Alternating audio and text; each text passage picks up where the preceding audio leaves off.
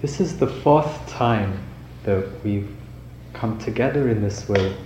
And as there are so many of you that weren't here the first evening, I thought it would be a good idea to reintroduce the meditation practice and reintroduce myself. The practice of insight meditation or vipassana meditation comes out of the southern school of Buddhism, the Theravadan school of Burma, Thailand, and Sri Lanka. And the practice of mindfulness or awareness that we did here this evening together, although it comes out of this tradition, it's really a practice that is common to all of the different Buddhist traditions. And my teachers were women and men who practiced in Asia in the 60s and 70s and came over to the West and began in the mid 70s sharing the teachings from this particular tradition. And in the fall, many of these people are going to be in the area, and it's very possible that they will be joining us. And uh, they then will be leading the meditation and uh, doing the talks. And our intention in coming together is really to both give you a full understanding of the meditation practice, both in the instructions and in the talks, and also to give you a rounded and balanced understanding of the tradition out of which these meditations um, come the meditations of uh, awareness, the forgiveness that we did last week, and the loving kindness meditation. And I really welcome any feedback that you may have and any requests that you might like for me to cover or other teachers to cover uh, in these evenings when we get together. The talk this evening actually is one that um, was requested. And one of the central parts of this teaching that is very important for me to emphasize is the role of the teacher in this tradition, the, the role of the teacher is really one of guide, of co inquirer. The teacher standing with everyone else, looking together at the experience. I see my role as teacher as being one of empowering people to take the full responsibility that is required on this path of awareness and this path of understanding. No allegiance is asked for, no authority is asked for. And it's an issue that is very difficult for many of us. And it's one that, in this tradition, particularly in the West, it's an issue that has been given a lot of care and a lot of thought in teaching, I myself am supported by my teachers actively as they encourage me to do this work, and they themselves are also supported by their teachings, uh, their teachers. And that is the way that it happens in this particular tradition. And so we come here together and we sit in the circle as we're doing, supporting one another in silence to beautify our hearts and minds and come to know the understanding that is possible. And in the sharing now and in the sharing afterwards, when there's an opportunity for dialogue, this is really a very precious opportunity for us to listen and hear one another and receive teachings. Because really, we are all one another's teachers. We have so much to learn from each other. Just before the Buddha died, Ananda, who was his chief disciple, came to him and said, What are we going to do? He said, You know, you're about to go, you're very sick. What are we going to do? He'd been teaching for 40 years, and there were these thousands and thousands, hundreds of thousands of nuns and monks who'd lived very closely with him. And he said, the most important thing for you is to be a light unto yourself. He said, Take refuge in yourself. He said, Take refuge in nothing else other than what is true. He said, Let the truth or the Dharma be your refuge. And that really is the spirit in which the teachings are given here in this group and in the tradition from which I have received so much. And one of the most compelling and inspiring aspects of the practice that we're doing here together is for me the utter simplicity of it. In the willingness to be present with each moment, there is so much that is possible. So much understanding And the one other factor that is really important in this unfolding, apart from the mindfulness and the awareness, is what is classically called virtue or morality. With an established virtue or morality and the power of mindfulness on the other hand, the deepest truths are possible in our lives. And what I'd like to do this evening is talk about virtual morality. And these are words, these are classical words that perhaps for you too, certainly for me, are a little difficult to hear. And a word that is much easier for many of us is perhaps non harming. This evening I'd like to speak about non harming.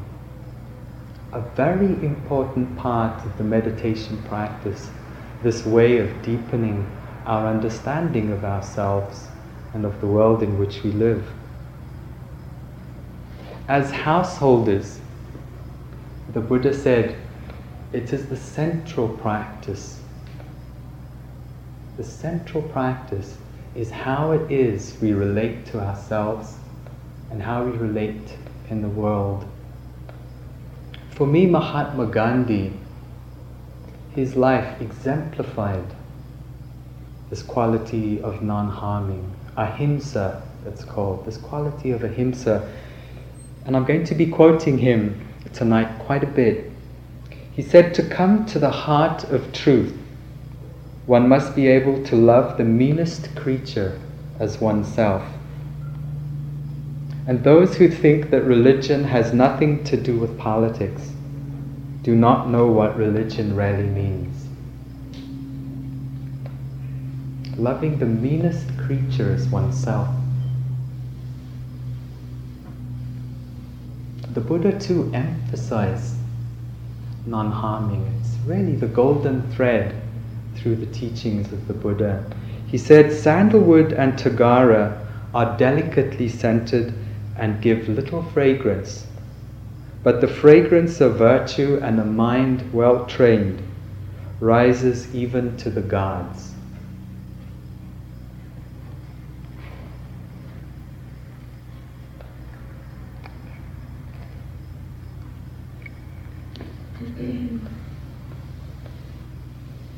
How do we relate to one another? We look outside of ourselves at the world in which we live. And the magnitude of the suffering is incredible. Hundreds and hundreds of millions of people in Africa, Central and South America, the Middle East, Asia, are in so much pain, there's so much hunger, there's so much conflict, there is so much.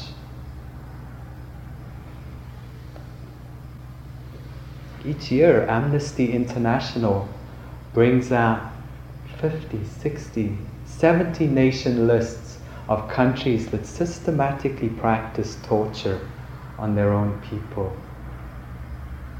Incredible. And no sooner is war and conflict in one part of the country over than it flares up in another. It's incredible to think that at this very moment, there are hundreds and thousands of women and men facing one another in fear and anger across an arid desert on the other side of the world so far from home from their wives and husbands and children. And none of them know one another.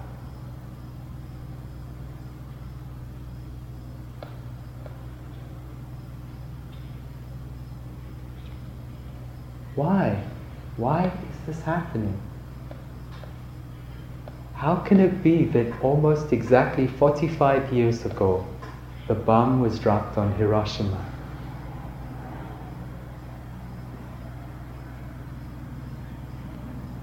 It certainly seems as though we need a world with far more heart than there is. Changing governments and changing economic systems can help to a degree, but it would seem as though something far more fundamental is called for.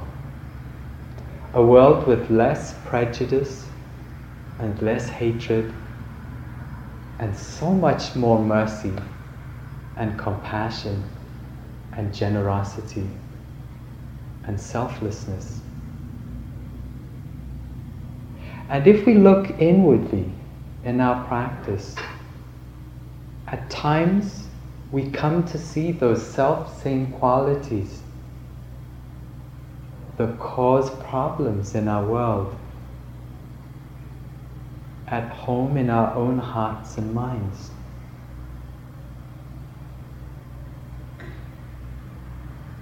Together, of course, with our capacity for loving and caring and tenderness also.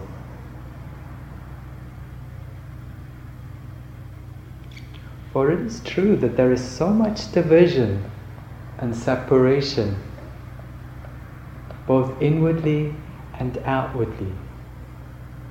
And where there is division and separation, there is conflict and there is pain. Where there is separation, there's a very strong sense of me and mine and my country and my rights and my resources and my needs, really to the exclusion of the truth that what is true is that we are all fundamentally interconnected with one another. And when we separate and divide, there is pain. And yet it's everywhere. Republicans and Democrats, gays and straights, blacks and whites.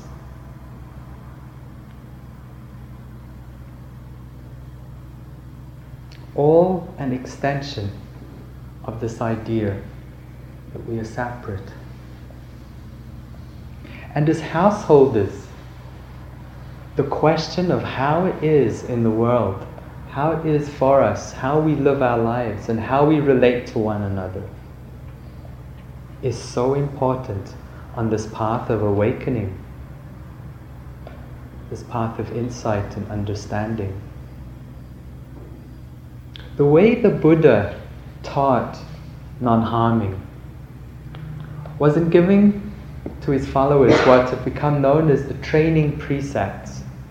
And it's very important for me to explain to you the context and the way in which he presented these teachings. They were not given as absolutes. They were not given as commandments of do this and don't do this and this is wrong and this is right. Rather, he said, there are five things to consider in your life. He said, There are five things to experiment with. Look and see what is true for you in your consideration. And then the challenge is to live that truth moment to moment.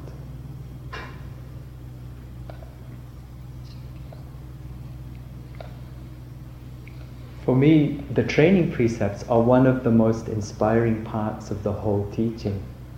for each moment, each moment's challenge is to look at these questions, find the truth, and live that truth. And at the beginning, I thought it was kind of a sort of a wishy washy teaching, you know, it can be this and it can be that. But really, it's not that at all. Just imagine as we develop deeper and deeper levels of sensitivity, we consider the precepts and they need to change, they need to grow, they need to evolve. And so the precepts are really something that are alive, moment to moment in our lives. It's so beautiful.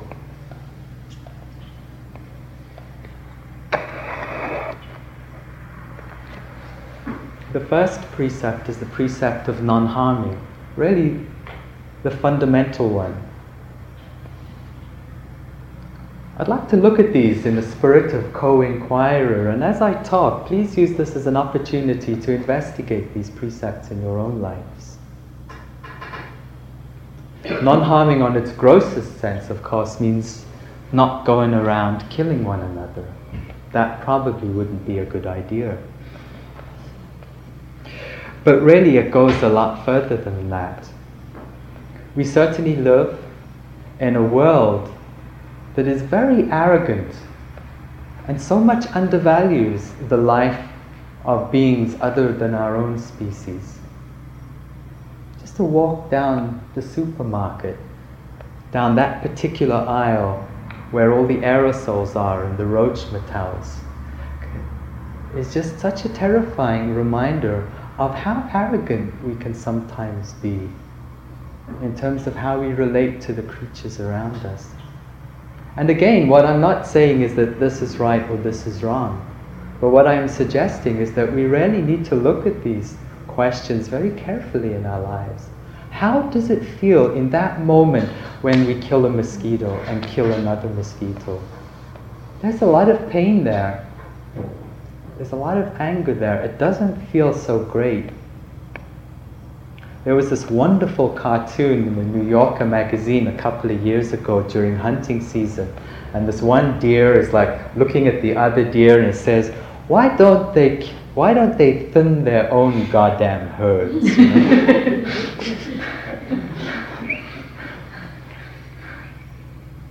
it's like living this interconnection is really the heart of this particular precept, and it's sometimes so difficult to do. I was up um, here at a lake on top of the mountain behind Putney a couple of weeks ago, and I was having a picnic, and all of a sudden, this like great big orange cloud came towards me in the water, and it came closer and closer, and when it got to me, it was like this huge school of goldfish. And I thought, gosh, you know, this is so beautiful. And I, and I was sitting there, and they were like all around me. And um, about half an hour later, the woman came down from the house, and we were chatting and everything. And I said, gosh, you know, it was so beautiful. And I was sort of spaced out about this. And she said, a couple of years before, somebody had come down and dumped a couple of goldfish in their dam.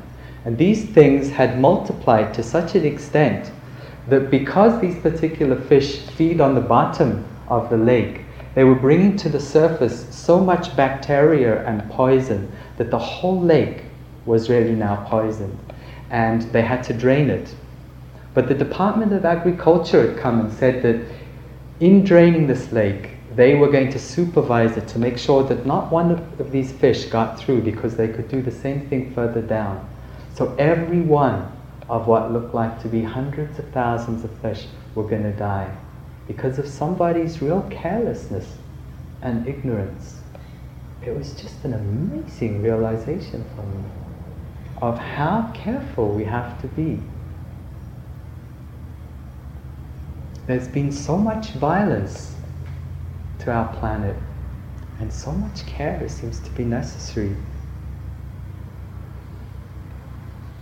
One of the other issues that always comes up when talking about non harming and killing is this very delicate question of vegetarians, you know, and what does one eat? You know, does one eat meat and what meat does one eat?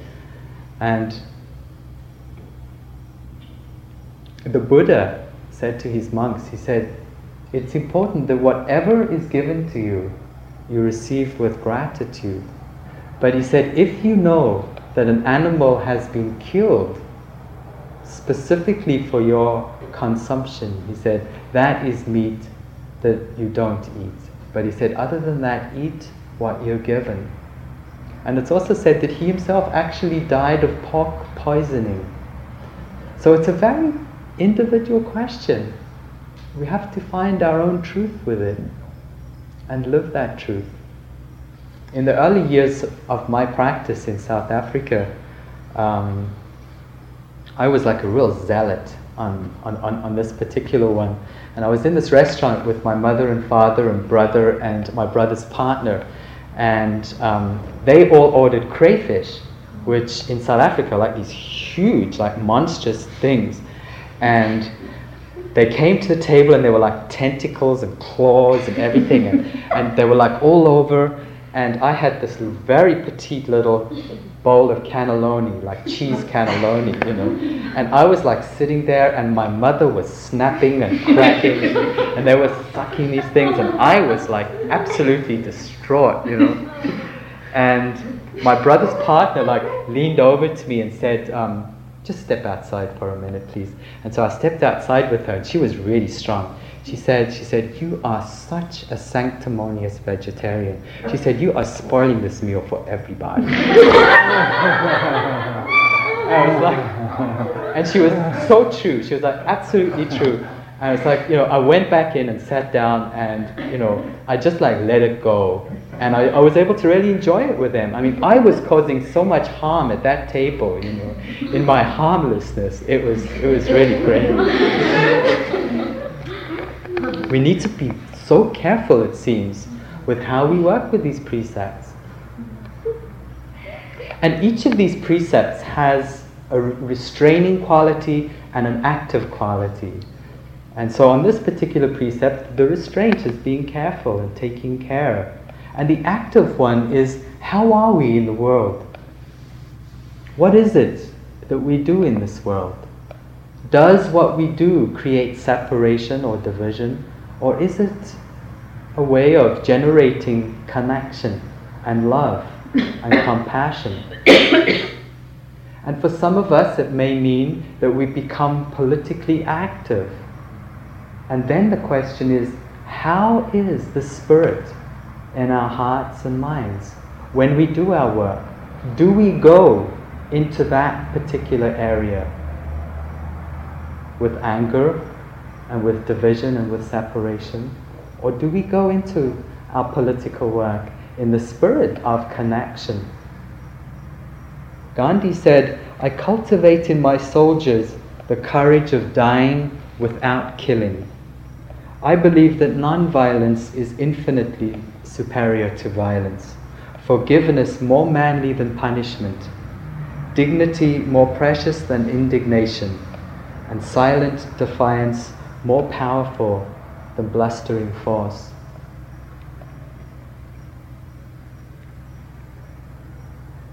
And so, this particular training precept may manifest actively in our lives in that way. And of course, there are so many ways. The spirit in which a mother brings up her children in a home that is respectful and that nurtures non-violence and connection would seem to be as important as any other work that we have to do in this suffering world of ours. The next precept is the precept of stealing, not taking anything that is not given considering this precept in our lives.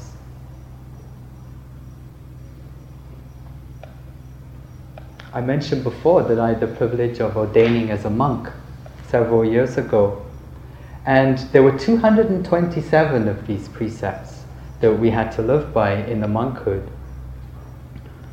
But really, one of the most fundamental precepts was that we were not allowed to either receive, we, we were not allowed to take anything that hadn't been offered to us, and we weren't allowed to ask for anything. And that was such a change from me. I mean, imagine living off what is offered. Totally. It was such a great opportunity to see how we relate to what it is that we feel we need in the world. I was able to live with so much less than I ever imagined possible. And all of us at some point or other, I think I can safely say, have taken something that hasn't been offered or something that isn't ours. And that feeling that it leaves in the heart, you know, the fear, the paranoia, the complexity, is so painful. And it's really true that in working with these training precepts, we come to know the laws of happiness, really. We become to know the laws of that way of being in the world that make us happy. And what a wonderful gift that is to ourselves. Living in a way that brings happiness, both inwardly and outwardly.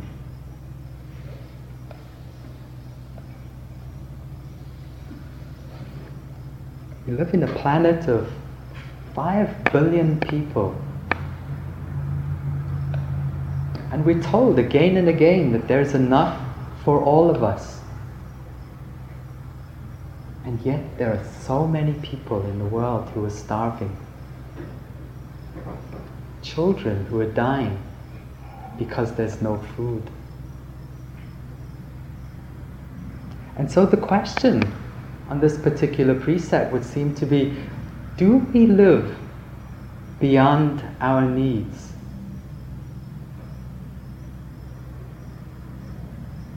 What are the ethics of sharing in our lives?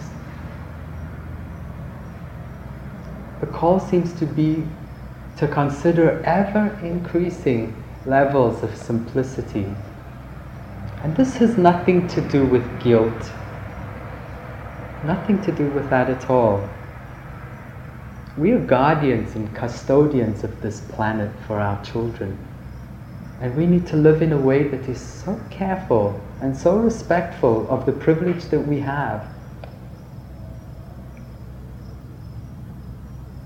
And the Buddha said this again and again.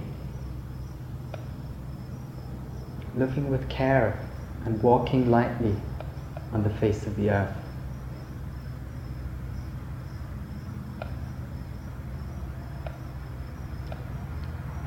The element of restraint in considering not stealing.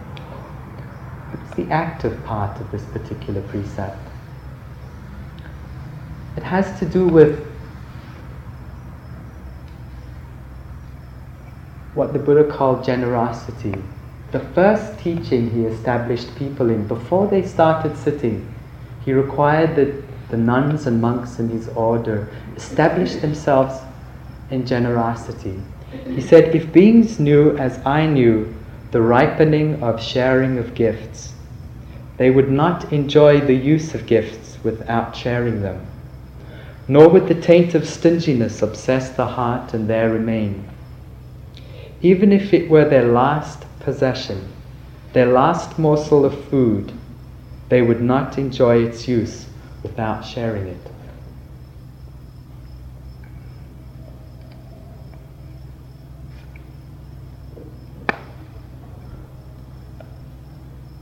We certainly live in a world where the issue of generosity and money is so complicated. Money is so valued and used as such a weapon against one another. Rich against poor, north against south. And coming to a skillful relationship with this question of generosity is really as important as any other part of our practice. In the teachings, it's emphasized again and again. the Buddha said there are three kinds of generosity. He said the first three kinds of giving. The first is beggarly giving, where you sort of have something, you know, and you think, well, I really don't need this, you know. Hmm. yeah, okay, fine, you take it, you know. And that's beggarly giving. And he said, you know, that's very important. He said we all have to start somewhere. And he said we all have to start at that point where we're not harming ourselves.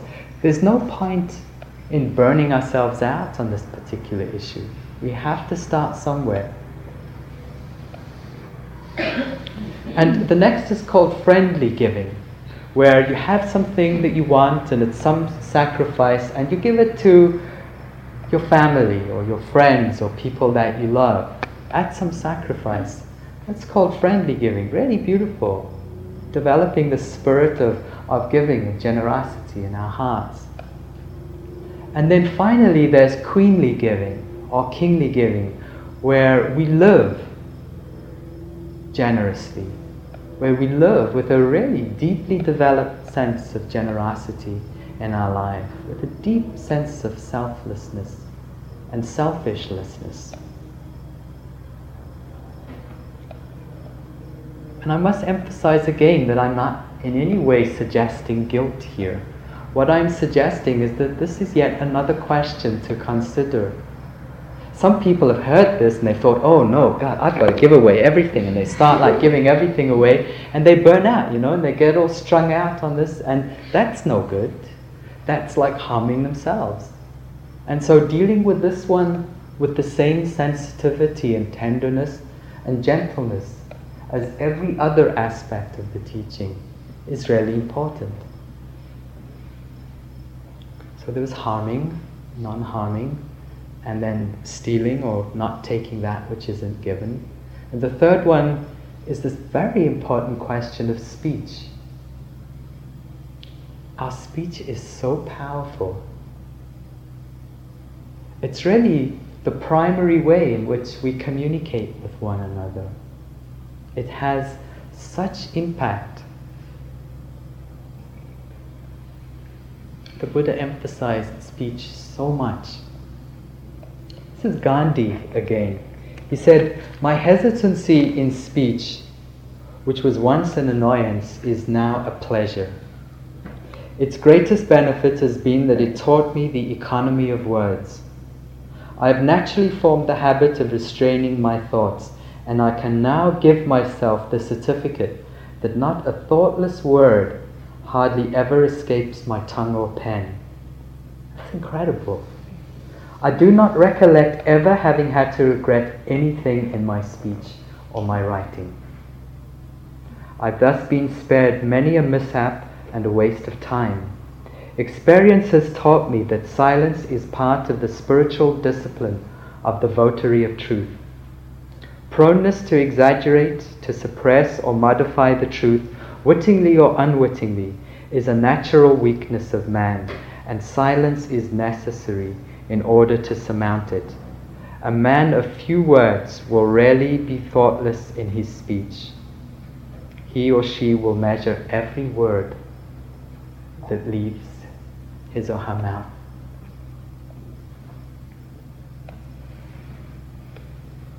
And it's really difficult. Mindfulness of speaking is so difficult. Now, on retreat or in monasteries such as the one I was, we talk very little.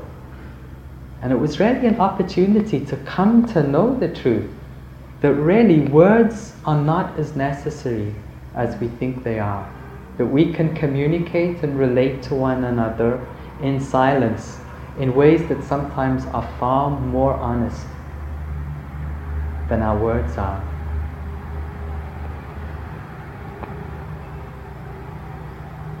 As our sensitivity deepens, we really come to feel the effects of the slightest exaggeration, the slightest manipulation of the truth. And that sensitivity becomes our protection. It keeps us honest because that pain is so difficult.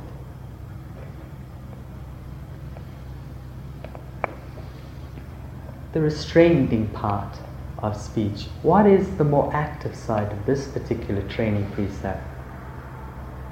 Well, it would seem to me that it simply has to do with using speech that is considered, that is not divisive, that is loving, that is tender. And of course, in this precept too, we each have to consider this question of how it is that we use words and come to know and then live our truth. It's such a responsibility.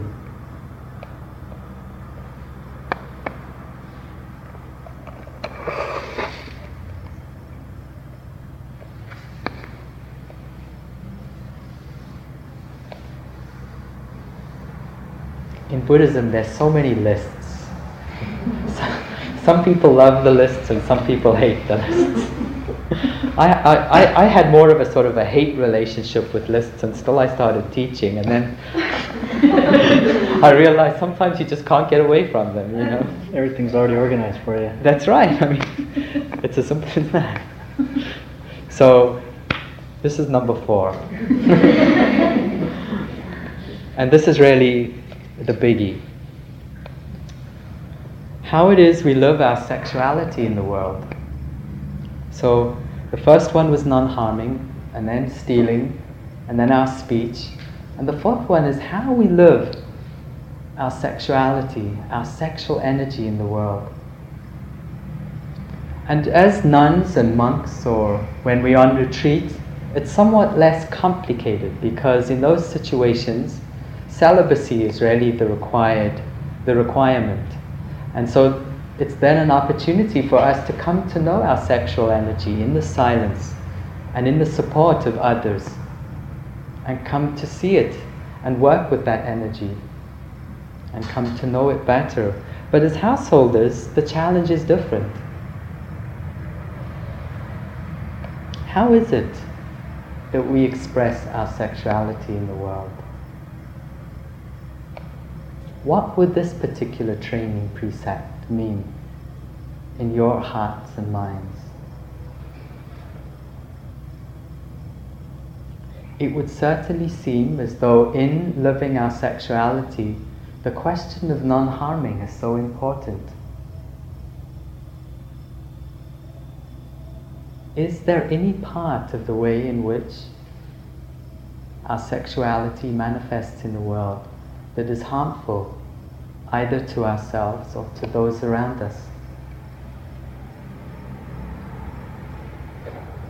And the difficult questions are, of course, the issues of pornography, the issues of adultery, the issues of deceit in our sexuality, the questions of, of um, children. And really, who hasn't been an idiot about sexuality? Is there anybody that dare speak? and really, who hasn't been hurt? Who hasn't been hurt?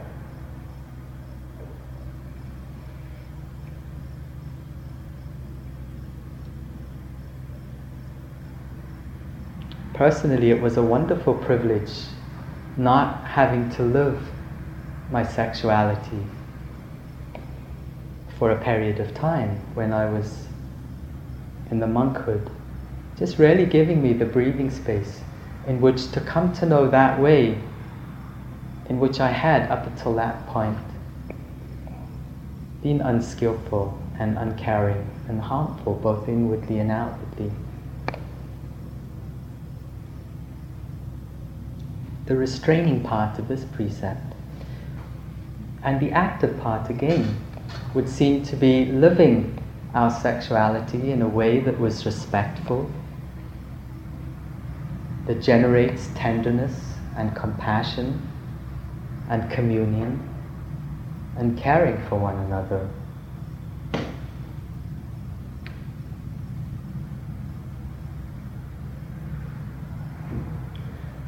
The last of the precepts is the question of intoxicants and drugs.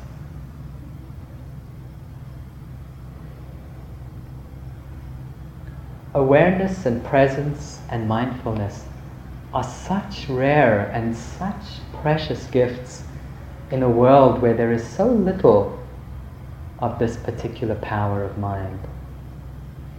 It would seem to be so important that the use of anything that could disturb this particular power of mind needs to be considered really carefully. And again, I'm not for one moment suggesting that an odd glass of wine is a bad idea. But I think here, as with all the other precepts, we need to consider our use of these substances. And possibly to the extent that we use them in a way that is harmful either to ourselves or to others, that is perhaps unskillful.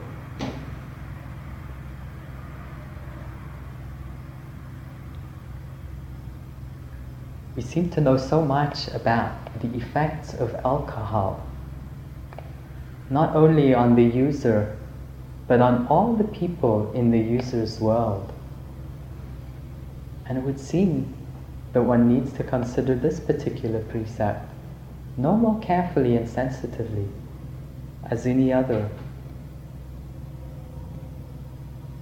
So these are the five precepts non harming, stealing, speech, sexuality, and intoxicants and drugs. The Buddha said that really, if we're deeply established in mindfulness and attention and awareness, that the precepts really are not necessary. They're just training, he said. Because if we were totally mindful and totally aware, there is really no way that we could live with harmfulness and with division.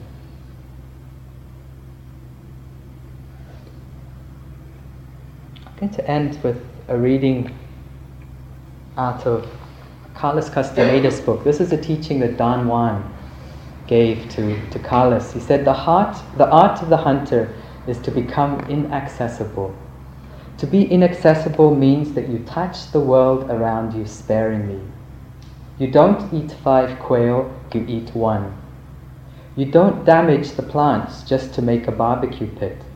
You don't expose yourself to the power of the wind unless it is mandatory.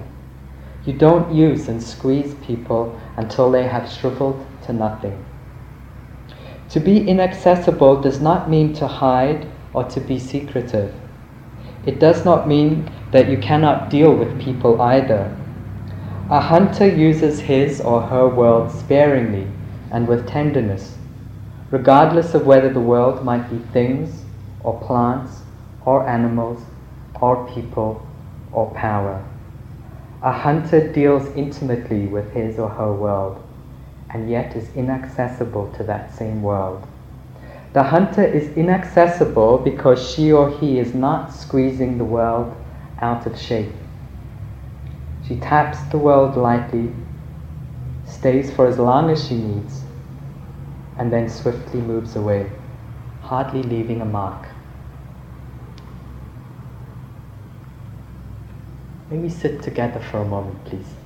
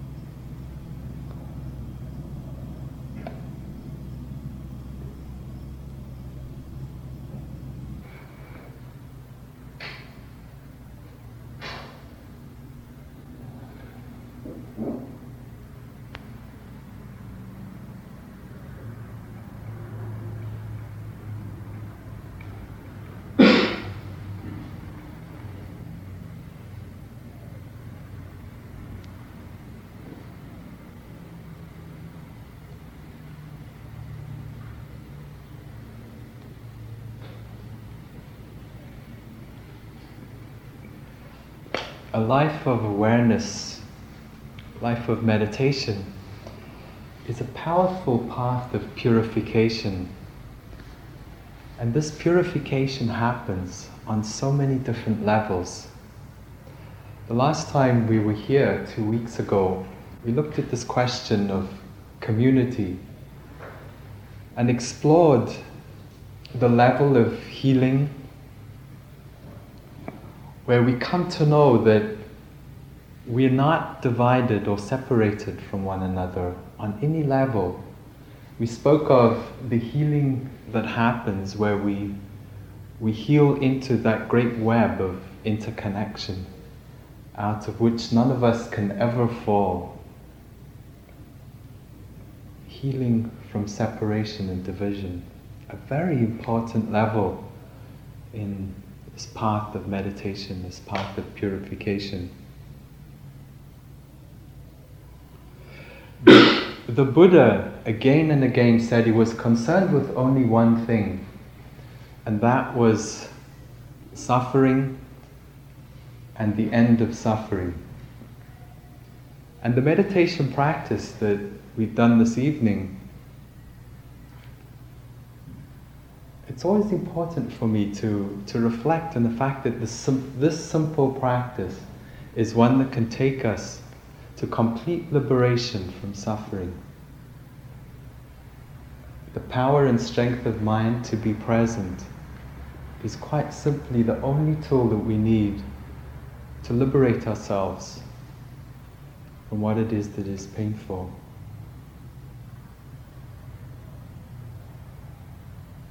Another purification, another level of this purification is the purification of the factors of mind, factors of the heart. And what I'd like to do this evening to begin with is briefly share with you one of the central teachings of the Buddha the seven factors of enlightenment. For me personally, one of the most inspiring teachings. The first factor of enlightenment is the factor of mindfulness.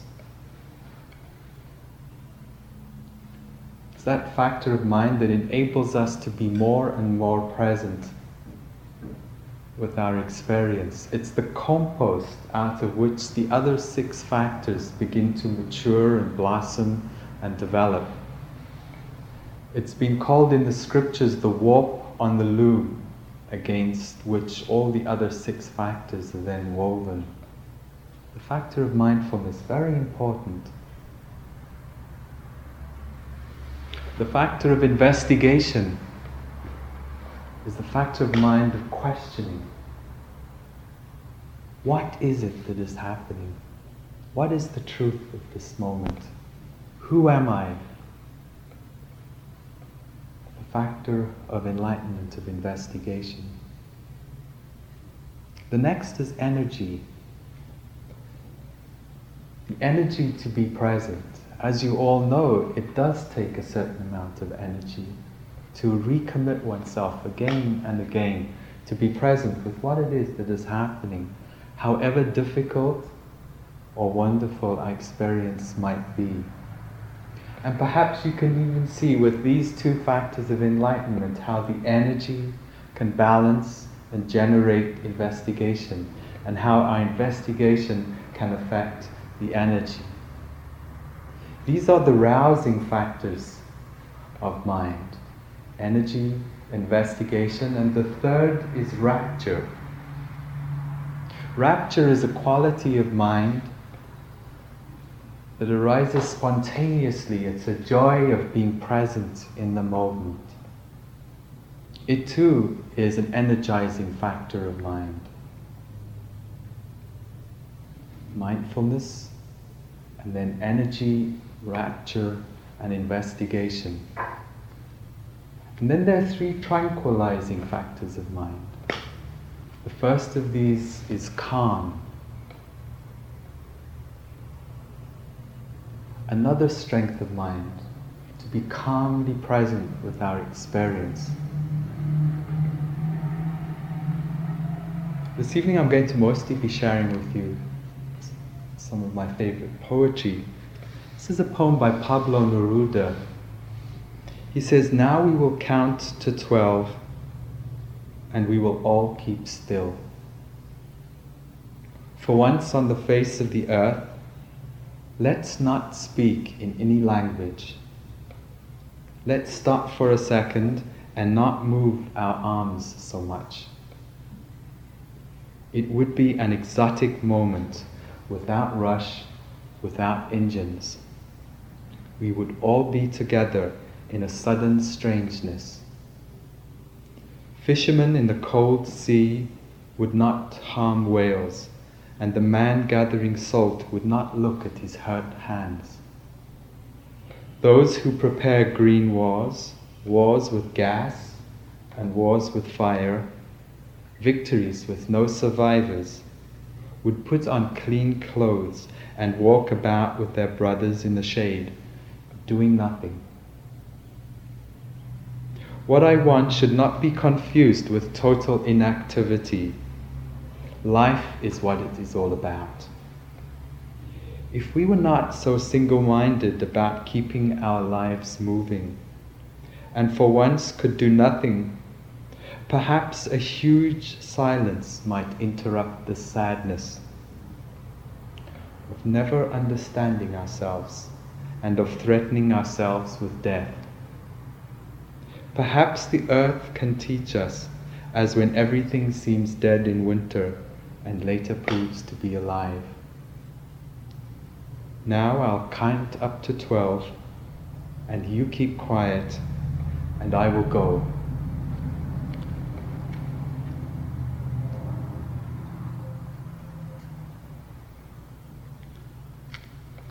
The factor of enlightenment of calm.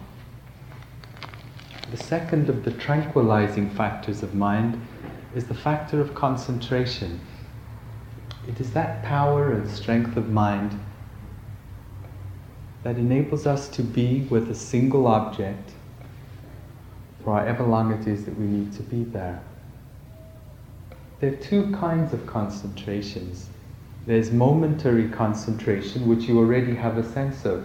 It is that power of concentration that enables us to be just with the sound, just with the sensation in the body, just with the sensations of breathing, whatever it is, being there.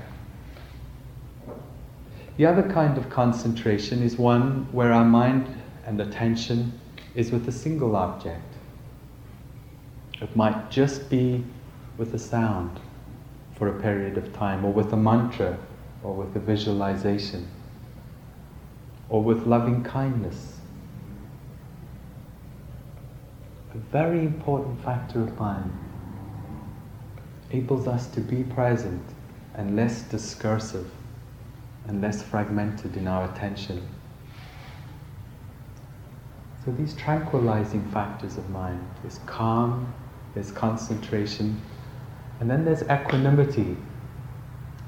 In the scriptures, they speak of the factors of enlightenment being like a tree. The compost of the tree is the mindfulness, supporting and encouraging the development of these very important factors of mind. The blossoming of the tree and the ripening of the fruit, the maturing of these factors of enlightenment.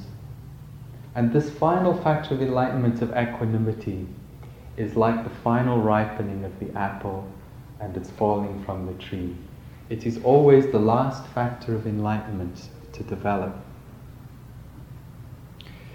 It is that power of mind that enables us to be present with whatever our experience is, no matter how difficult or how exhilarating it might be. It's like the sun shining down on our planet, which doesn't discriminate upon which it falls.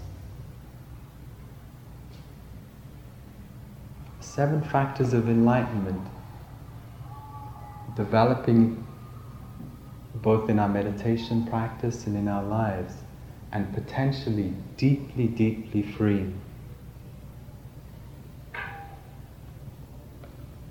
And in the meditation, we can begin to develop an intuitive sense of which of these factors is out of balance. And just that question can enable us intuitively to perhaps lift the energy a little, or balance the energy with calm, or perhaps a little more investigation, and they all come into balance. It's so empowering. We begin to develop a deep sense of inner trust and inner guide, and we look far less outside of ourselves for the answers or in blame. It is so true that we can deeply begin to enjoy this process of awakening. What I'd like to do this evening is speak about joy.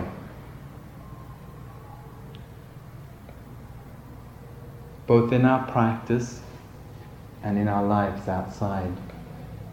It is said that joy is the gateway to nirvana, joy is the gateway to freedom. And I ask you to reflect for a moment on this question of joy in your life and in the meditation practice.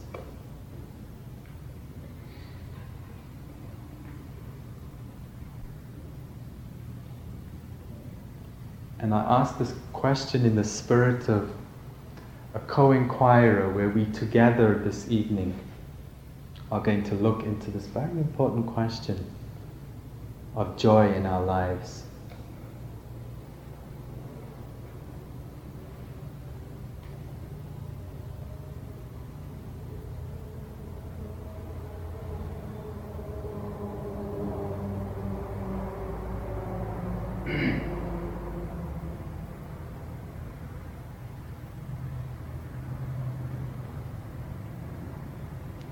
I believe that it is true for me to say that we come to the meditation practice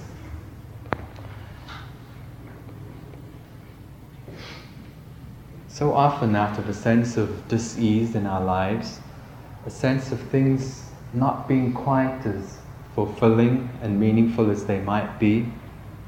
Sometimes the suffering is gross and sometimes the suffering is subtle.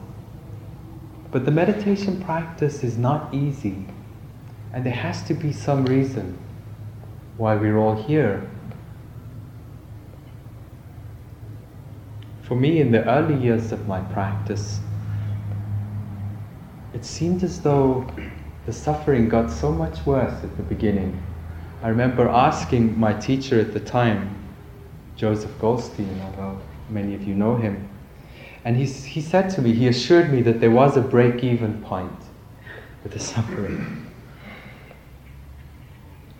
And I now understand so much what he meant. It seems that as we begin to inquire into our experience more and more deeply, it is not that we suffer more than we did before, but we begin to see so much more the levels of resistance and denial that, we, that are there that were always there. It's like getting the truth into the open. And it can be so difficult and it can be so painful.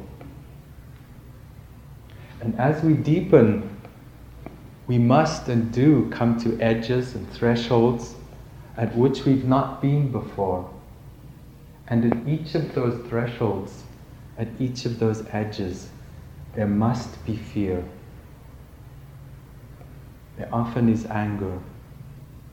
And the question I ask you tonight is with that fear, with those very difficult emotions, can there be also a sense of joy?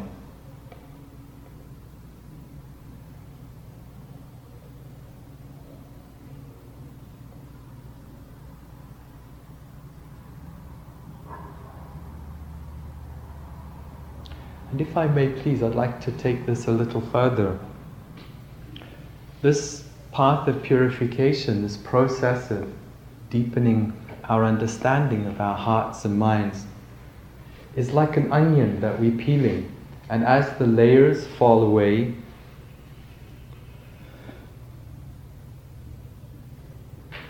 we can reach levels that can be profoundly painful we can come to understanding and to realizations of ways in which we were wounded and we were hurt.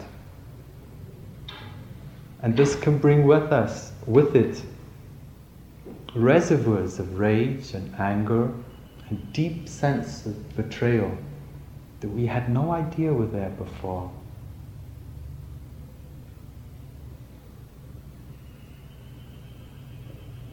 It is almost as though the curtains go up, the curtains of denial, and behind that, so many dreams can be shattered. So many ideas of the lives that we had lived can be in pieces around us. And with that can come terror and rage and anger, for which it seems we could never be equipped to deal with. It's so difficult, these storms of the mind. And I ask you that question again. Can we, with this, still have a sense of joy in our lives and in the meditation practice?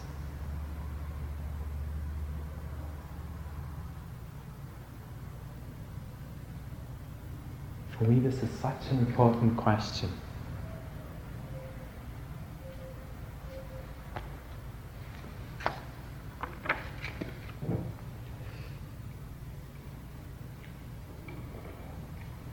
I'd like to read a quote that I read last week, uh, two weeks ago, out of the Sufi tradition. They say, overcome any bitterness which may have come because you were not up to the magnitude of the pain that was entrusted to you. Like the mother of the world who carries the pain of the world in her heart, each one of us is part of her heart, and each one of us endowed with a certain measure of cosmic pain. You are sharing in the totality of that pain and are called upon to meet it in joy instead of self pity to meet it in joy instead of self pity.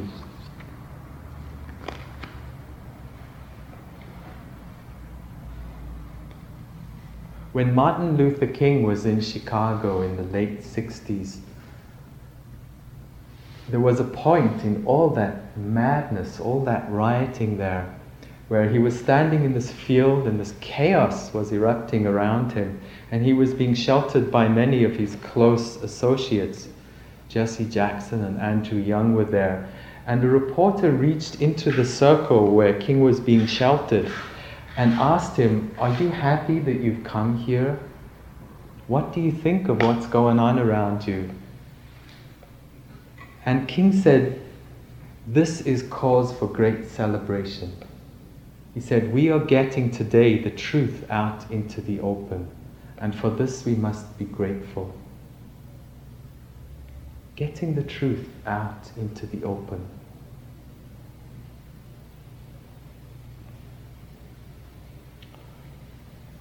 I grew up in South Africa, and as my country slowly makes its first faltering steps towards some sort of accommodation, some sort of place of peace and justice,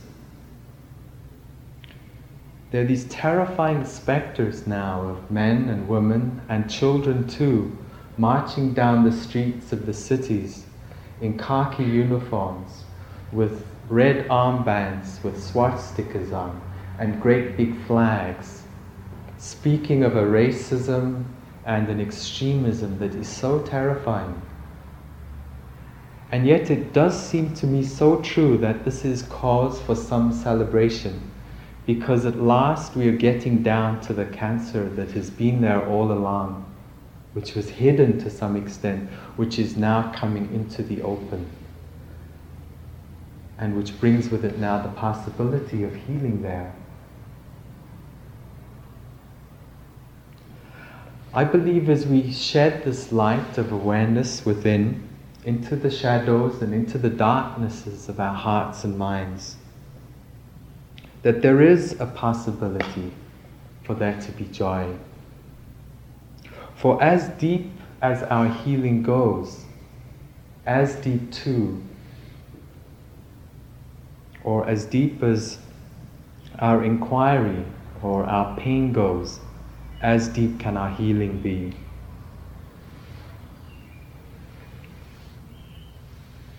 Perhaps you can get a sense of what I'm speaking of what I'm speaking. If there's fear say? The difference between saying, oh no, here's that fear again. Oh God, however am I going to deal with this? As opposed to that quality of mind that says, wow, look at this one. And sort of opening your heart and mind and saying, let me die of this fear. it's a very, very different way of receiving our experience. And I'm not for one moment suggesting some sort of Pollyanna relationship with what it is that is so difficult. What I am suggesting now is that there is cause for joy, that there is cause for celebration when we go deep and we find these very difficult emotions that begin to surface in our lives. A mind that can receive experience that way is a mind that is powerful, a mind that is strong, a mind that is bright, and a mind that is so light. The Tibetans have a practice called the seven limbed practice. And they say cultivate undeclining joy and happiness in developing the mind of awakening undeclining joy and happiness in developing the mind of awakening.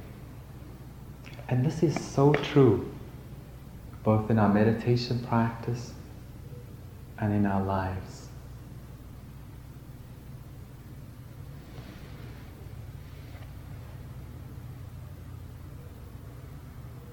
In the classical scriptures of the Buddhist tradition, there are five categories of joy and rapture. I'd like to share these with you. I find them very inspiring and quite sweet. The first joy that we come to in the meditation practice is called minor joy. And minor joy is like goosebumps on your skin or chills in your body or your hair standing on end. Minor joy. The next is momentary joy sort of flashes of joy, jolts of joy. And these arise spontaneously in the meditation practice as our minds align themselves more and more with what is true. And then there is showering joy, like the waves coming up on the beach. It's almost as if parts of the body suddenly are bright and light it's so wonderful. It's kind of like the northern lights. And then there's uplifting joy, where the body feels very light. And I'm told that sometimes the body can even leave the ground.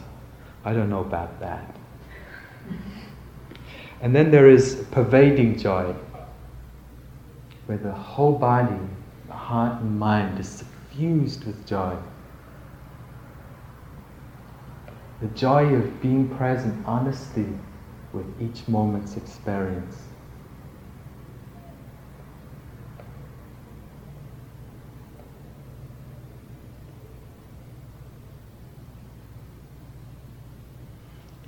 The factor of enlightenment of rapture is likened in the scriptures to traveling through a hot desert and finally coming to a shady lake which is filled with cool, clear water.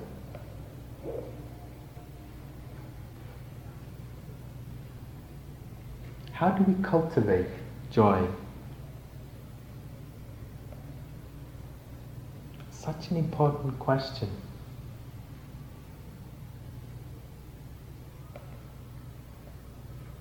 Bartholomew, who is a channel teacher, says, You know what makes you sing, what makes you dance and laugh and love.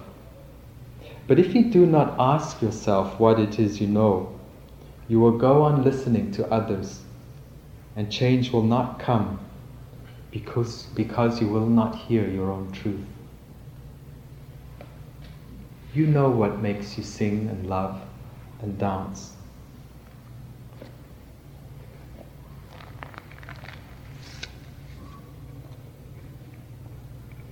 One of the ways of cultivating joy in the classic tradition is reflecting on the qualities of the Buddha or the qualities of the awakened mind. It's called the Ten Perfections. I'd like to just briefly go through these, they're wonderful. The first perfection is the perfection of generosity. Giving motivated by wanting to help all beings, helping to alleviate the suffering of all beings, the perfection of generosity. The second is the perfection of morality, of non harming all beings.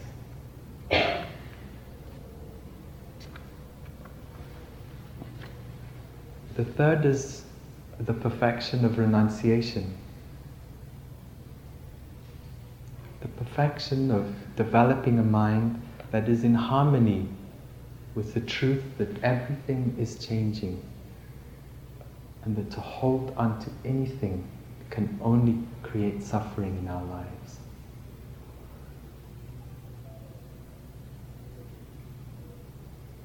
Taking refuge in simplicity The fourth is the perfection of energy, one of the factors of enlightenment, also, of which we've spoken. And the fifth is wisdom, the perfection of wisdom, taking refuge in those truths that we come to know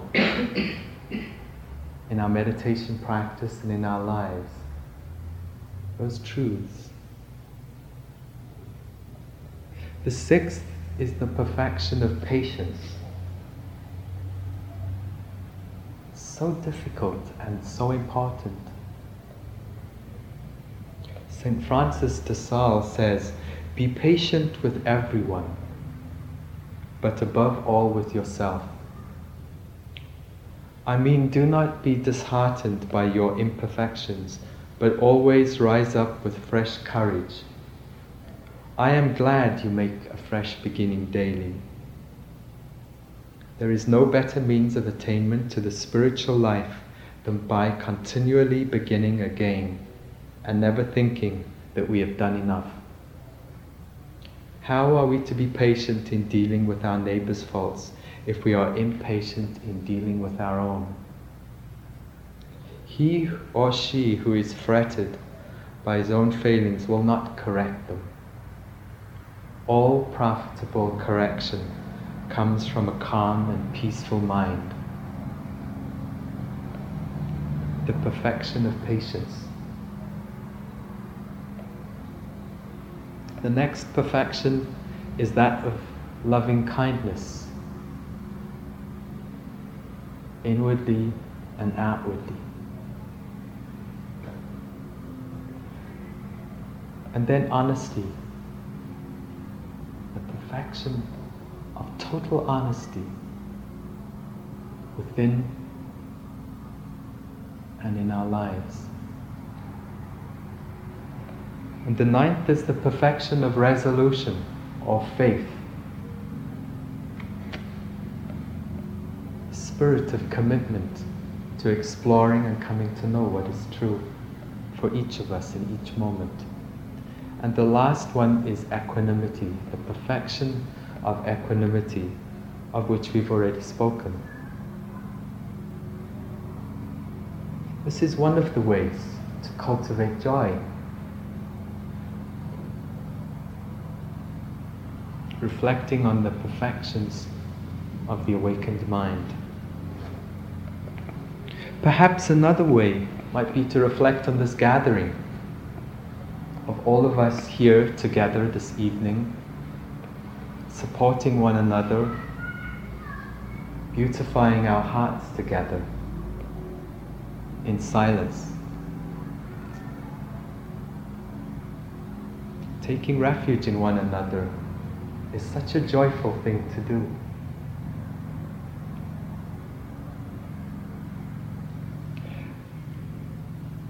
Another way of cultivating joy is by direct active inquiry, asking the question in each moment where is the joy? In my own practice, and more recently, more so, this has been a very engaging and a very exhilarating question. Where is the joy? Moment to moment. And as I've said before, this is not a Pollyanna question where I expect that each moment has to be filled with emotions that are pleasurable and, and sensations that are easy. For me, this question again and again is like a knife that cuts through those moments when I'm acting out of guilt, when I'm acting on those voices that tell me what I should be doing rather than acting out of the deepest understanding of my heart.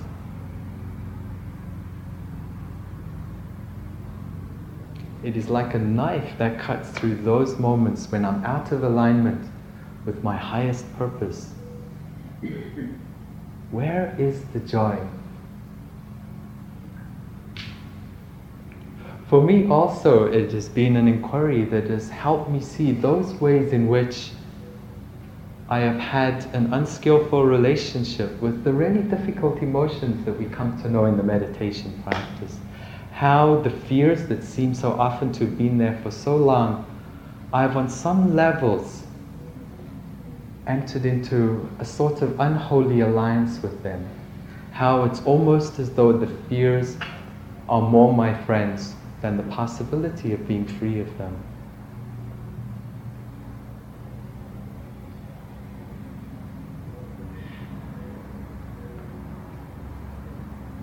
Developing an awareness that is bright and childlike and true. Just being with the experience of the wind on your cheek or the sounds of the birds.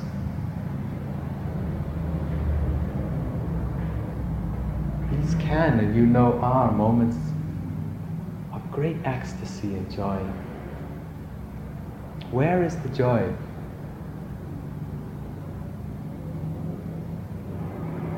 Taking refuge in nature, another way of cultivating joy. Opening the energies of one's heart and mind and body to this beautiful world around us can be one of the ways when times are difficult that we can also know joy and brightness in our hearts. There are so many ways. There's a poem that I really love that I'd like to share with you that always makes me so happy. It's written by an 85 year old woman. I think some of you know this. Her name was Nadine Stair. She wrote this shortly before dying. She said, If I had my life over, I'd make more mistakes next time. I'd relax. I would limber up. I would be sillier than I have been this trip. I would take fewer things seriously. I would take more chances. I would climb more mountains. I would swim more rivers. I would eat more ice cream and less beans. I would have perhaps more actual troubles, but I would have fewer imaginary ones. You see, I have been one of those people who live sensibly and sanely, hour after hour and day after day. Oh, I've had my moments, and if I had to do it over again, I'd have more of them. In fact, I try and have nothing else. Just moments, one after another, instead of living so many years ahead of each day I've been one of those persons who never goes anywhere without a thermometer, a hot water bottle, a raincoat, and a parachute. if I had to do it again, I would travel lighter than I have done. If I had to live my life over, I would start barefoot earlier in the spring and I would stay that way later in the fall. I would go to more dances. I would ride more merry-go-rounds. I would pick more daisies.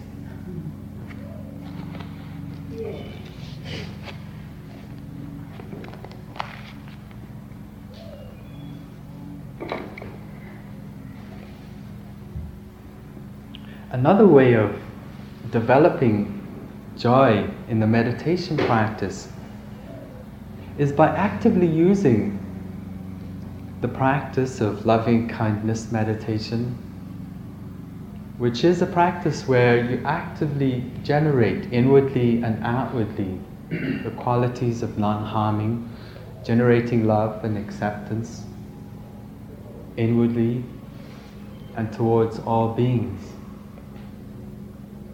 And it is the way of the mind that when you seclude it in this way, when you cultivate loving kindness, when you cultivate equanimity, using concentration, we seclude the mind from fear, we seclude the mind from anger. And in that way, we can develop a foundation of joy and of loving kindness that is there to serve us when the times are very difficult. It is said in the scriptures that when the Buddha first began teaching people meditation, he first taught them the loving kindness meditation. He had them practice generosity and morality in their lives.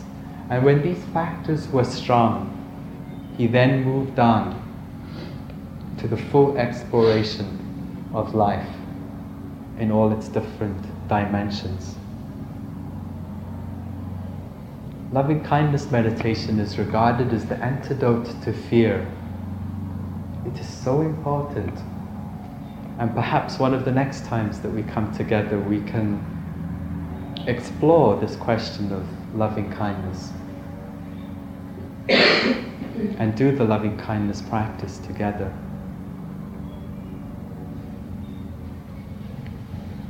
There's a wonderful Indian teacher, his name is Munindraji. And he said to some of us one day, he said he was leaving and he'd been so bright and so inspiring to us, and we were really sad to see him go. And he said, The Dharma protects those who protect the Dharma. The truth protects those who protect the truth. And for me, this is personally a very, very joyful reflection. And it's so simple.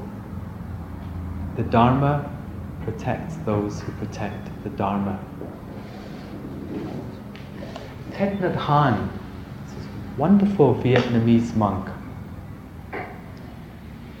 Some of you may know him. His meditation instruction is really brief. He says, breathe and smile. and that's it. And perhaps for a moment, if you could just let your eyes close and just get a sense of that. Just sitting, breathing, and smiling.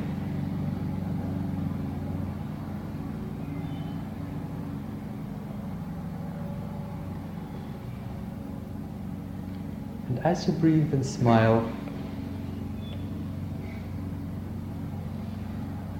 know that there is another meditation practice in the Taoist tradition that is called smiling into the body.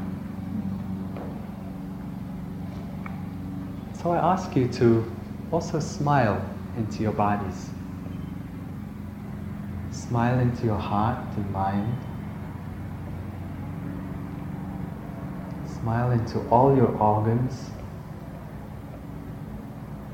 Smiling into every pore, every cell, breathing and smiling.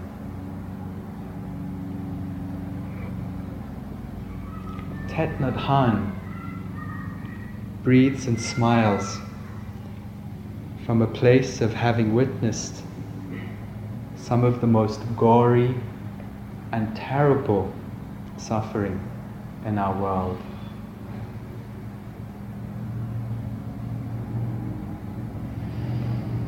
Hmm. I recently did a, a 10 day retreat, and it was a really difficult one for me.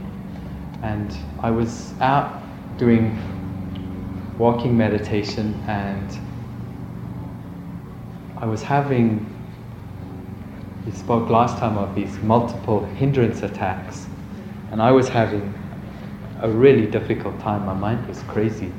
And next to me, a friend of mine was doing walking meditation, and she had this great big smile on her face, and she was walking up and down next to me with a smile on her face. And at first, I felt really irritated by this. and my mind immediately said, Well, she clearly isn't as deep as I am she was like going up and down with this radiance next to me there. And after about 10 minutes, I thought, okay, you know, I'll give it a shot. So I started sort of smiling. And about half an hour later, both of us were going up and down. Russell knows where I was. It was on the tennis courts over there. Up and down on the tennis courts, the two of us were, were going, smiling away. And I left a day earlier and I wrote her this note and I said to her, you know, how happy I was that she had the chance to sit for a while and it was wonderful that she was there and that I really hoped that we saw each other soon. And I left without speaking to her. And a couple of days later, I got a postcard from her. And she said, Oh, it was so great that you had a chance to sit.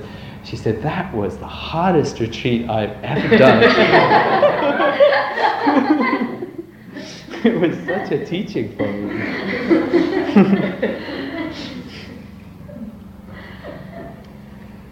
so I guess the question is in the midst of the inevitable sorrows of life, can we awake together to the possibility of us also knowing the joys in those moments that can be so difficult?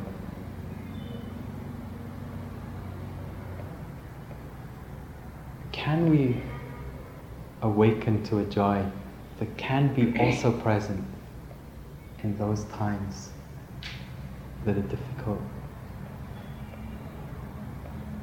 E. E. Cummings, he says, I thank you, God, for most this amazing day,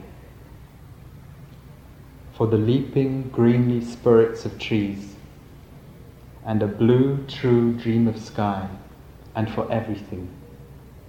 Everything which is natural everything which is infinite, which is yes. I who have died am alive again today. And this is the sun's birthday. This is the birthday of life and of love and of swings and of the gay, great happening, illimitably earth. Now the ears of my ears awake. And now the eyes of my eyes are opened.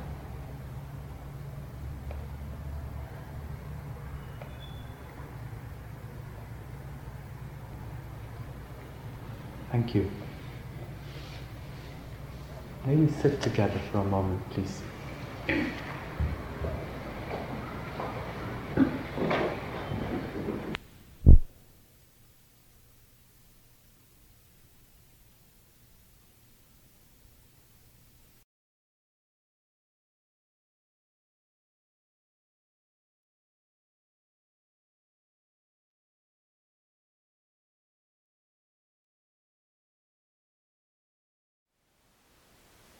Thank you for listening. To learn how you can support the teachers and Dharma Seed, please visit dharmaseed.org slash donate.